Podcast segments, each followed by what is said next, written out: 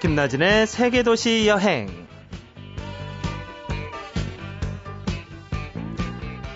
우연히 홀로서기 지침서라는 글을 보게 됐습니다. 첫째, 경제적인 자립이 우선이다. 절대 집에 손을 벌리지 않는다. 둘째, 생활 규칙을 지킨다. 무너지면 자유가 아닌 방종이다. 셋째, 고독을 이길 수 있도록 푹 빠질 수 있는 취미 생활을 찾아라. 넷째, 깨끗한 환경을 유지하라. 집이 어수선하면 쓸데없는 생각을 한다.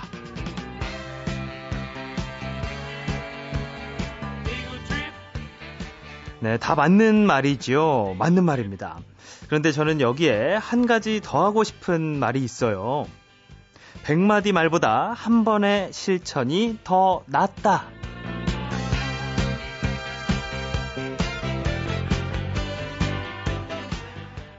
선다는 것, 그 첫 걸음을 뗀다는 것이 쉽진 않지만 우리가 그 길을 선택한다면 그건 아마 자유로움이란 엄청난 선물 때문이겠죠.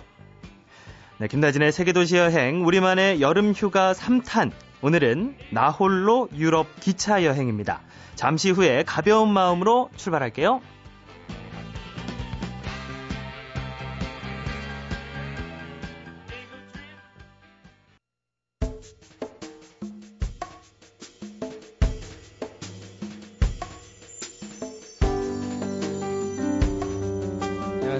안녕하세요. 유럽 기차 여행을 계획하고 있는 이정철입니다.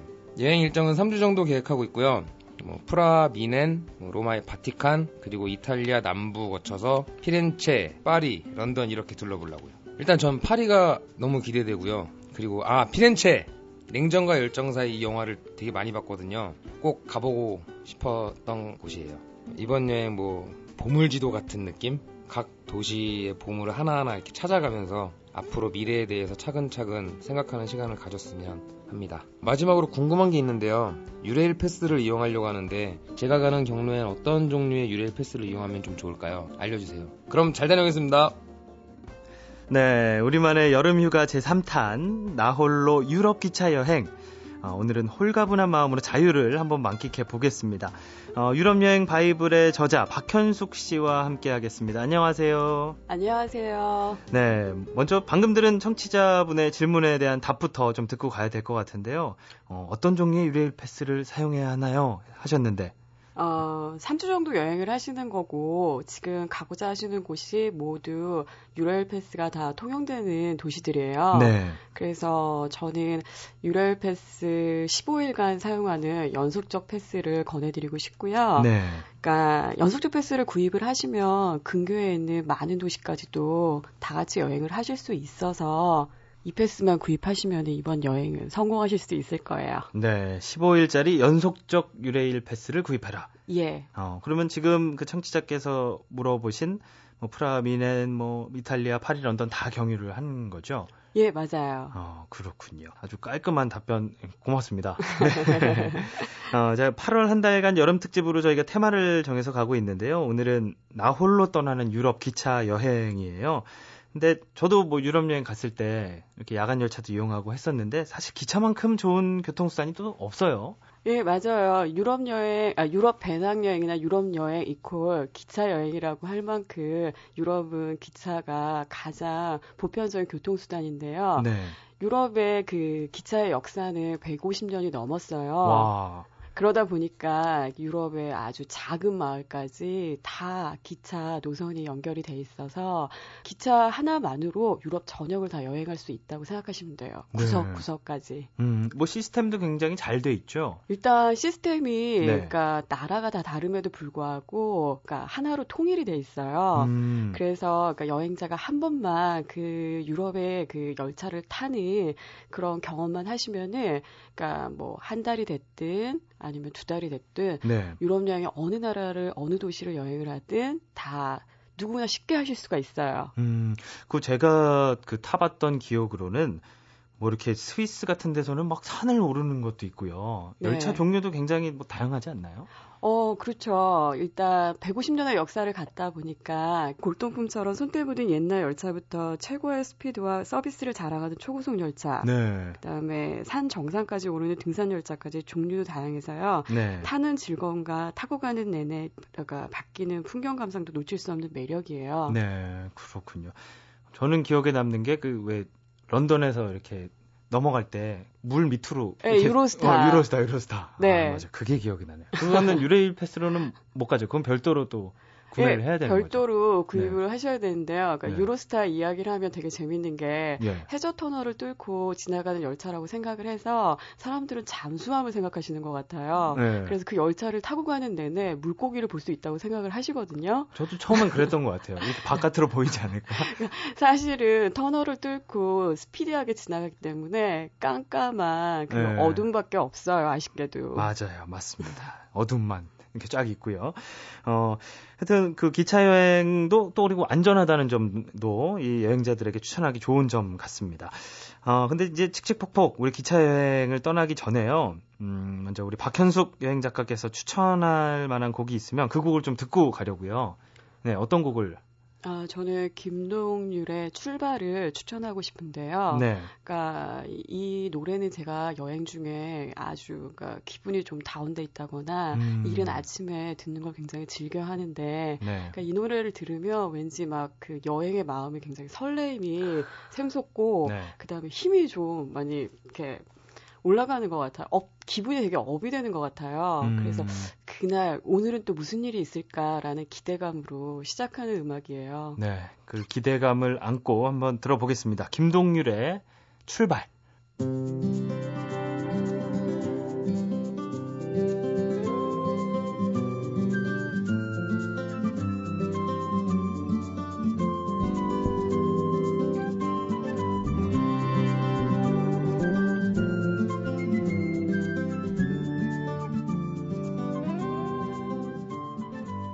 아주 멀리까지 가보고 싶어 네, 박현숙 여행 작가의 추천곡 김동률의 출발이었습니다. 아, 이 목소리도 확실히 감미로워서 여성분들이 좀 좋아하실 것 같아요. 네, 특히 아침에 네. 이 노래 듣고 나가면 왠지 이렇게 사랑하는 사람이 감미롭게 노래 한 곡 들려주면서 오늘 즐거워야 돼, 화이팅 해주는 느낌이에요. 그렇군요. 네, 저는 남자로서 그냥 노래가 좋구나 이 정도 느꼈습니다. 하여튼 김종률의 출발 들었으니까 좀 출발을 제대로 해봐야 될 텐데요. 어, 저희가 이제 뭐 여름 휴가로 떠나는 거라 최대한 뭐 직장인들은 연차 뭐 월차 다 끌어모아서 한 일주일에서 보름 정도 휴가를 간다고 이렇게 생각을 해보면 좀 계획을 어떻게 세우면 좋을까요? 어, 요즘에는 유럽 여행을 워낙 많은 분들이 다녀오 학생 시절에 대학교 때 많이 다녀오셔서 네. 그러니까 처음 가시는 분, 그 다음에 두 번째 유럽 여행이신 분, 그 다음에 세 번째 유럽 여행인 오. 분 이렇게 해서 저는 나눠서 소개를 해드리고 싶은데요. 예. 만약 그 처음으로 유럽을 여행하시는 분이라면 런던, 파리 그리고 로마 이렇게 가장 유명한 아. 이세 개의 도시를 꼭 추천해드리고 싶고요. 네. 거기에 중간에 스위스가 있어요. 아, 스위스. 네, 이 스위스의 알프스 그 산악마을 한 곳 정도는 꼭 들려서 네. 그러니까 보름간 여행하시는 걸 추천해드리고 싶고요. 네. 어, 두 번째 유럽 여행이라면 저는 그러니까 지역별로 그러니까 동유럽을 여행한다거나 북유럽을 음. 여행한다거나 이베리아 그러니까 스페인이나 포르투갈을 여행을 한다거나 네. 아니면 지중해에 있는 터키나 그리스를 여행하는 걸 추천하고 싶은데 네. 요즘 가장 핫한 곳은 음. 크로아티아예요. 아, 맞아요. 빨간 지붕. 네. 아, 저희 세계도시 여행에서도 소개를 해드린 적이 있거든요. 네.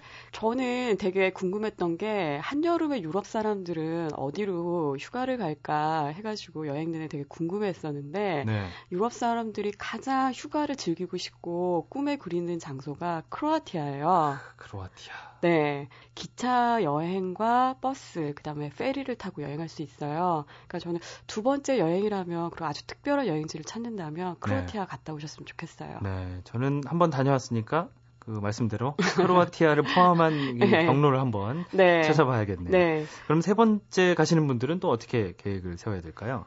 아, 저는 세 번째 유럽 여행이라면, 그러니까 가슴 속에 묻어둔 로망의 도시들이 있어요. 그쵸, 그쵸. 파리, 바르셀로나, 뭐 프라하, 비엔나. 그러니까 이름만 들어도 아, 나 꼭 한번 살아보고 싶어 하는 도시들이 있는데 네. 이곳 저는 그러니까 이런 한 도시를 정하셔서 한 곳에 오래 머물면서 그 도시에 있는 그런 여태까지 보지 못했던 여행자로서는 보지 못했던 것들을 천천히 음. 보면서 그러니까 뒷골목도 걷고 네. 시장에 가서 하루 종일 놀기도 하고 그 다음에 생각지 못했던 현지인들이 즐기는 그런 취미 생활들도 좀 찾아보고 그러니까 있는 여유 있는 한 곳에서 살아보기 여행을 꼭 추천해 보고 싶어요. 네. 어, 첫 번째 여행, 두 번째냐, 또 세 번째냐, 이렇게 그거에 따라서 말씀해 주신 대로 이렇게 나라를 정하면 될 것 같은데요. 어, 근데 지금 이제 말씀해 주신 곳들은 기차 타고 이렇게 다 자연스럽게 이동을 할 수 있을까요? 아 이게 네. 모두 다 기차 여행이 가능하시고요. 음. 그 다음에 그러니까 유럽의 그 유레일 패스가 어 22개국을 넘나들 오. 수 있는 패스인데, 네. 그러니까 이거 말고도 여행 기간이나 여행 일정 에 따라서 또 선택할 수 있도록 철도 패스가 개발돼 있어요. 네. 그리고 제가 대표에서 하나만 네. 일정 중에 기차 여행을 하나 소개를 한다면 처음 여행을 가시는 분한테 런던, 파리, 로마 그리고 스위스를 껴서 하는 여행을 제가 추천해 드렸잖아요. 네. 그러니까 이 여행을 만약에 선택하셨을 경우에는 런던에서 파리까지는 해저 터널을 뚫고 이렇게 스피디하게 멋있게 운행하는 그 유로스타라는 걸 타보실 수가 있고요. 네. 그다음에 파리에서 스위스를 가실 수가 있는데요. 이때는 프랑스의 초고속 열차인 떼제베를 타보실 수가 있어요. 네. 그리고 스위스에서는 일단 그 관광 열차라고 하죠. 그러니까 알프스 그 4,000m, 3,000m까지 오르는 융프라우 등산 뭐 열차. 그렇죠. 네. 그럼 아름다운 풍경을 감상할 수 있는 등산 열차를 타보실 수가 있고요. 네. 예. 그리고 어, 스위스에서 이탈리아 로마까지는 생각보다 거리가 굉장히 멀어요. 음. 네, 아시겠지만 유럽 여행은 대륙 여행이다 보니까 네. 7시간 이상 넘는 야간 열차를 타시게 될 거예요. 그죠? 자면서. 예. 그러니까 보름간의 여행에서도 유럽 여행에서 꼭 한번 경험해 봐라 하는 것 중에 하나가 야간 열차인데 이 일정에서 야간 열차도 한번 타 보실 수가 있어요. 네. 또 야간 열차를 타면 하루 숙박비가 이렇게 뭐 아유 이게 말이 적당한 말이 안 떠오르네요. 네. 하루 숙박비를 이렇게 세이브를 할 수가 있기 때문에 네. 그것도 좋은 것 같아요. 어, 방금 그뭐 스위스의 관광 열차가 굉장히 풍경이 좋다고 이렇게 말씀하셨는데 그런 네. 예쁜 곳들 지나는 열차가 또 있죠. 네. 아, 그럼요. 그러니까 유럽도 풍경이 아름다운 곳들이 되게 많은데 네. 저는 꼭 한번 유럽 여행을 가면 타봐라 하는 거 아니면 제 머릿속에 가장 아름답게 남아있는 곳 네 군데 네 노선을 그 추천해드리고 싶은데요. 네. 그 가장 아름다운 알프스 풍경을 감상하기에 좋은 열차가 빙하 특급 열차라는 게 있어요. 예.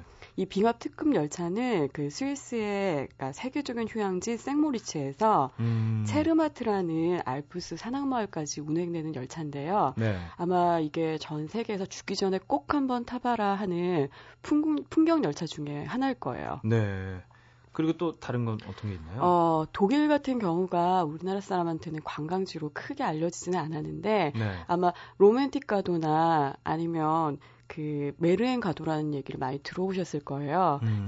말에서도 이 가도 내, 그 이름 자체가 되게 말랑말랑하잖아요. 로맨틱 가도는 그 중세 시대의 아름다운 작은 마을들을 연결해서 어. 만들어진 거기 때문에 중세 시대와 중세 시대를 연결하는 작은 마을로 이동시켜주는 타임머신과 같은 와. 느낌이 있어요. 네. 그러니까 그런 역할을 해주는 게 이 독일의 로맨틱 가도의 열차고요. 네. 그 밖에 뭐 다른 곳도 예쁜 곳이 많지 않나요? 뭐 스페인이라든가 뭐 이쪽에도.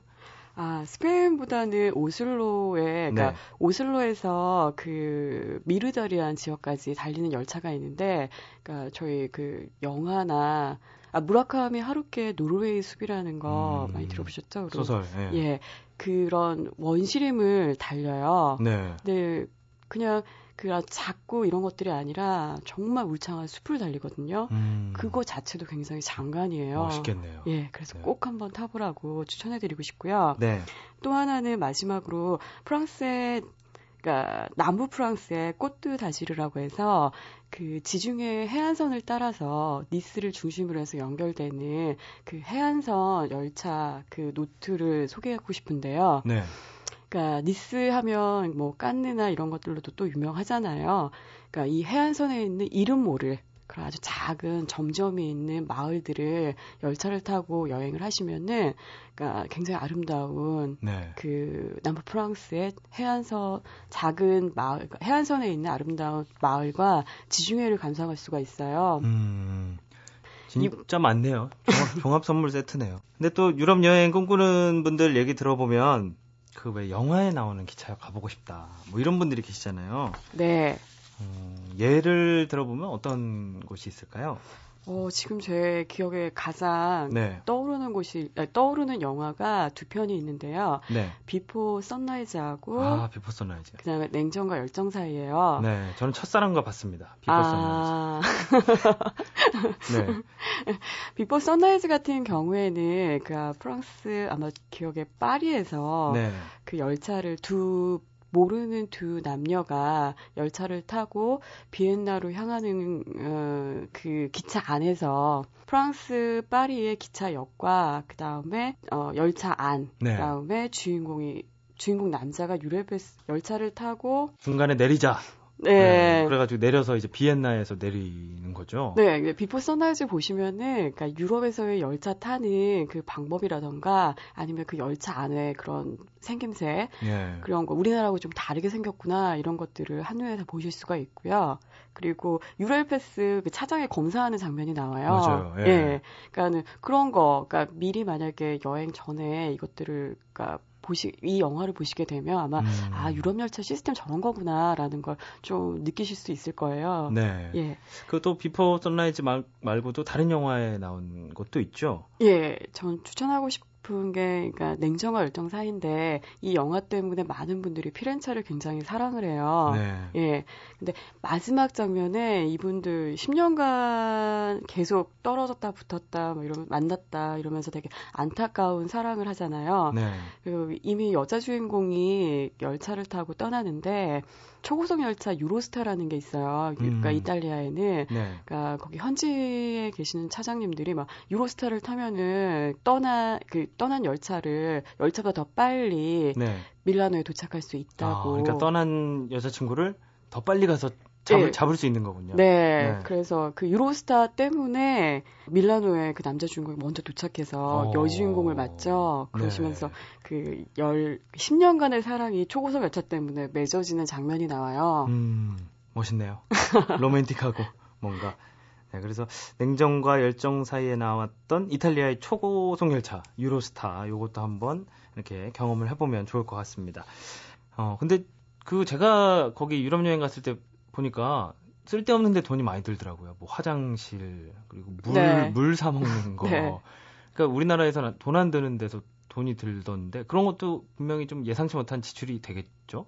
한여름에 아니면 생각보다 그렇지 않아요. 그러니까 어. 사람이 또 환경의 동물이다 보니까 그쪽 시스템이 그렇다라고 생각을 하면 대부분 식당에 가서 미리 화장실을 가신다거나 아. 박물관을 감상하고 꼭 볼일을 보고 나오신다거나 네. 그리고 물 같은 경우에도 그러니까 관광지가 아니라 그 숙박지에 있는 슈퍼마켓 같은 거 이용하시면은 음. 어, 그런 비용은 솔직히 별로 들지 않고요. 네. 요즘은 그 관람료가 너무 비싸죠. 어, 관람료가 좀 비싸다. 네. 그렇군요. 아, 박현숙 여행 작가와 함께 나홀로 유럽 기차 여행 한번 계획도 세워보고 얘기를 많이 나눠봤습니다. 함께 해주셔서 고맙습니다. 네, 감사합니다.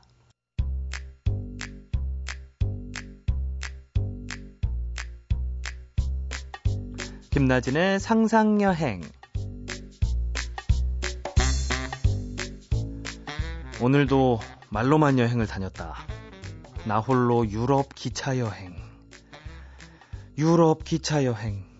이 얼마나 꿈꾸던 삶인가. 예전엔 돈이 없어서 못 가고, 지금은 시간이 없어서 못 가고, 여행은 왜 이렇게 항상 돈과 시간의 수레바퀴가 따로 도는 걸까? 그러나 김나진 포기하지 말자. 포기는 배추 셀 때나 하는 말이라지 아마. 배추는 포기, 나무는 그루, 연필은 다스, 고등어는 에이 뭐하는 거야? 일단 출발.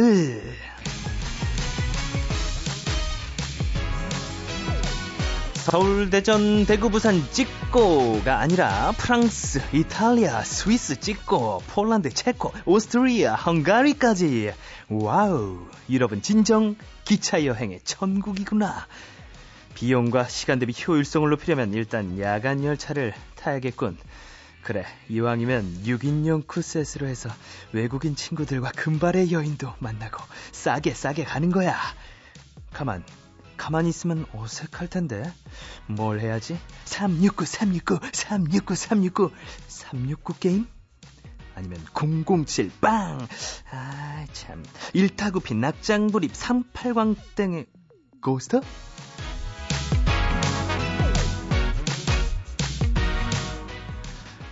그런데 이걸 어쩌나 눈꺼풀이 천근만근이다. 열차에 침을 보관하는 곳이 없어서 밤에 눈을 부릅뜨고 지켰더니만 낮에 잠이 와버리네 이거. 아휴, 파리에서 베네치아로, 스플리트에서 부다페스트로, 암스테르담에서 코펜하겐으로 넘어가면서 예쁜 풍경도 많이 봐야 하는데 또 졸리네. 아이고, 나 밤하늘의 별만 봤다. 만약 누군가 유럽 가서 뭐 했어요? 라고 묻는다면, 별들에게 물어봐.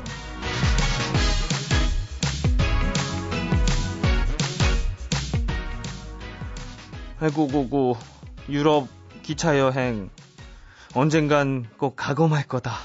갈 수 있겠지? 김나진의 상상여행, 오늘은 여기까지!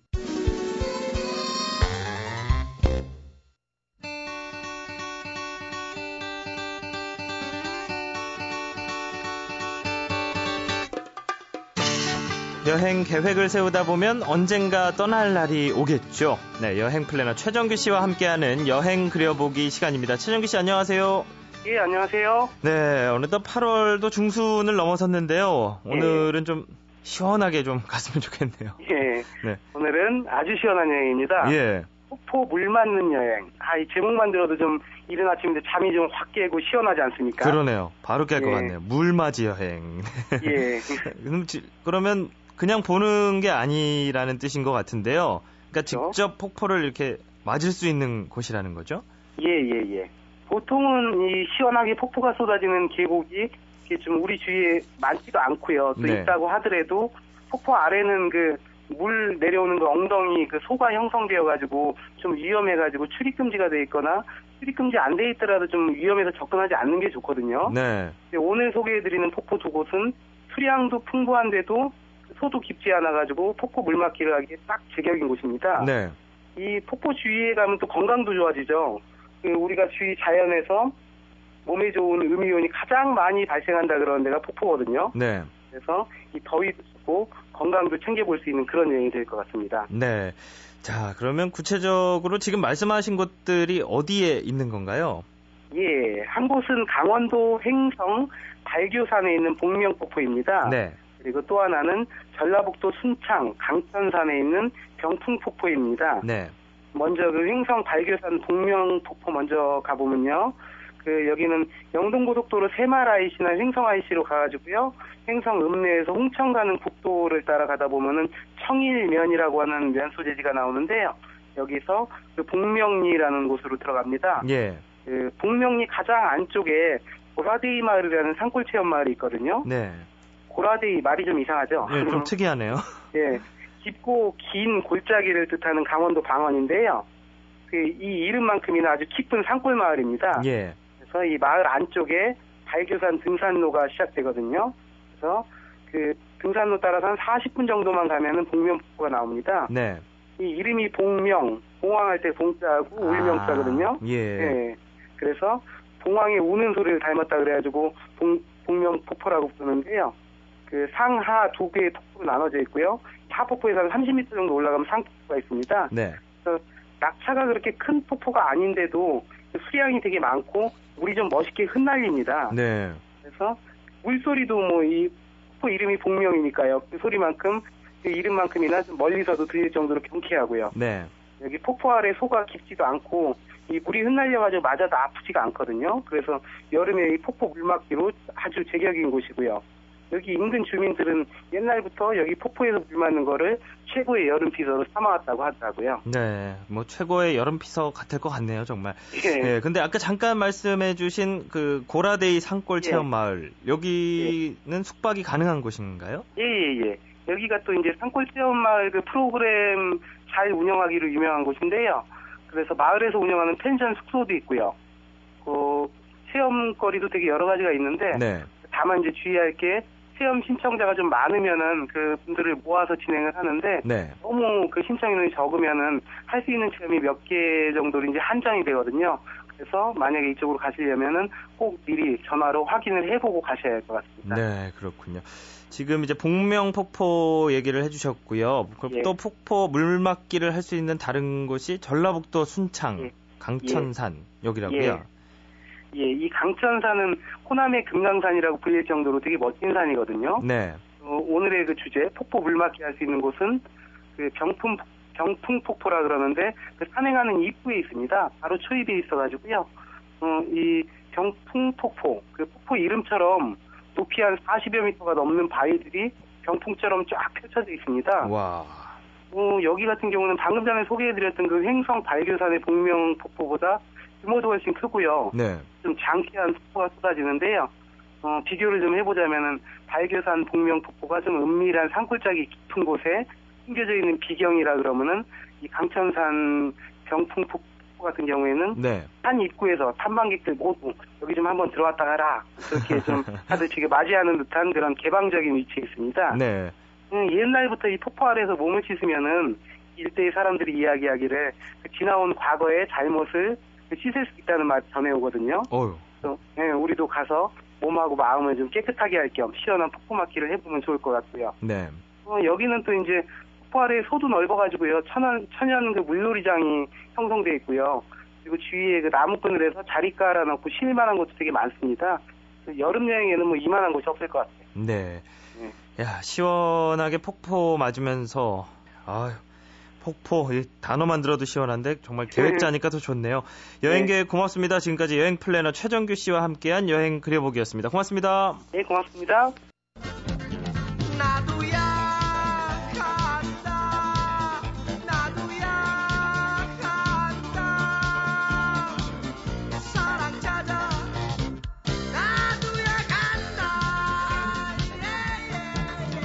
그럼 우리도 가볼까요? 김나진의 세계도시 여행.